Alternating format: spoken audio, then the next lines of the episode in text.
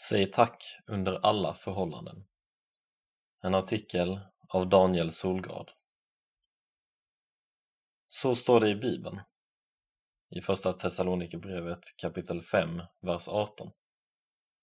Men ska man verkligen säga tack under alla förhållanden? Och vad gör det ens för skillnad att tacka Gud? Om någon låter mig gå före i kön eller ger mig en oväntad gåva kan det falla sig helt naturligt att säga tack. Personen har ju gett mig något den inte behövde ge mig och jag kan visa på min tacksamhet genom att säga tack.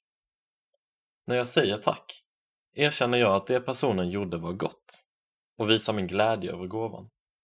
På så vis stärker jag relationen med den som har gjort något gott mot mig och det skapar en glädje hos både givaren och mig själv. Alla goda gåvor Precis som det stärker relationen mellan människor att säga tack, stärker det också relationen med Gud, att säga tack till honom. Och precis som det skapar en glädje mellan människor att säga tack, skapar det också en glädje hos Gud och oss när vi säger tack till honom. Det är ganska naturligt att säga tack om det sker ett mirakel eller liknande. Men om Gud ger något mer vardagligt, som mat att äta, en säng att sova i, vänner, familj och så vidare, glömmer jag lätt att säga tack. Egentligen vore det ju gott och naturligt att säga tack för allt det som är gott i mitt liv. För sanningen är att allting är skapat av Gud. Vi hade knappast kunnat kräva att få allt vi har. Men ändå har vi fått det som en gåva. Därför finns det alltid något att tacka för. Ska jag alltid tacka? I utgångsläget finns det alltså inga situationer eller förhållanden där det är orimligt att tacka Gud. Men vad gäller då om man varit med om något tufft och inte känner sig särskilt tacksam? Ska man till exempel pressa sig till att tacka Gud även om man blir mobbad i skolan, har förlorat en nära vän eller upplevt något annat traumatiskt? Uppriktighet Nej, Gud önskar att vi är uppriktiga och ärliga mot honom. Klagovisorna i Bibeln är ett bra exempel på att Gud ger oss plats att ösa ut våra hjärtan inför honom också när vi sörjer, mår dåligt eller är arga. Se till exempel Klagovisorna kapitel 2, vers 19. Men vad betyder det då att säga tack under alla förhållanden? Kan man säga tack medan man är sorgsen och klagar? Ja, faktiskt. Mitt i klagovisorna står det varför.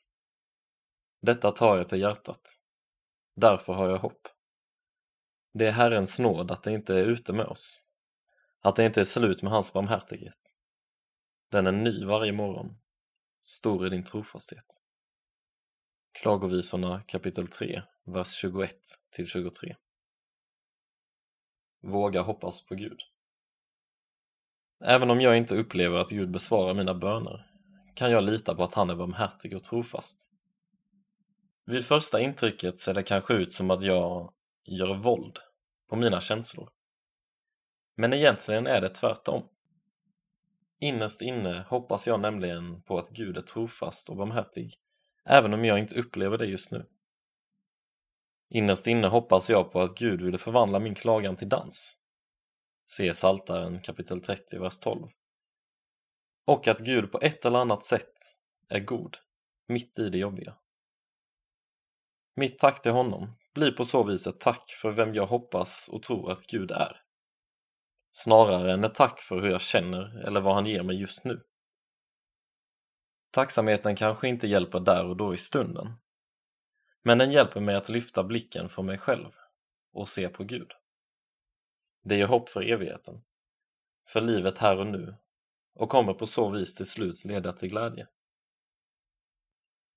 Till sist vill jag hänvisa till psalm 118 i Bibeln, som är till stor glädje och inspiration för mig och som hjälper mig att tacka Gud under alla förhållanden. Kanske kan den också vara en hjälp för dig.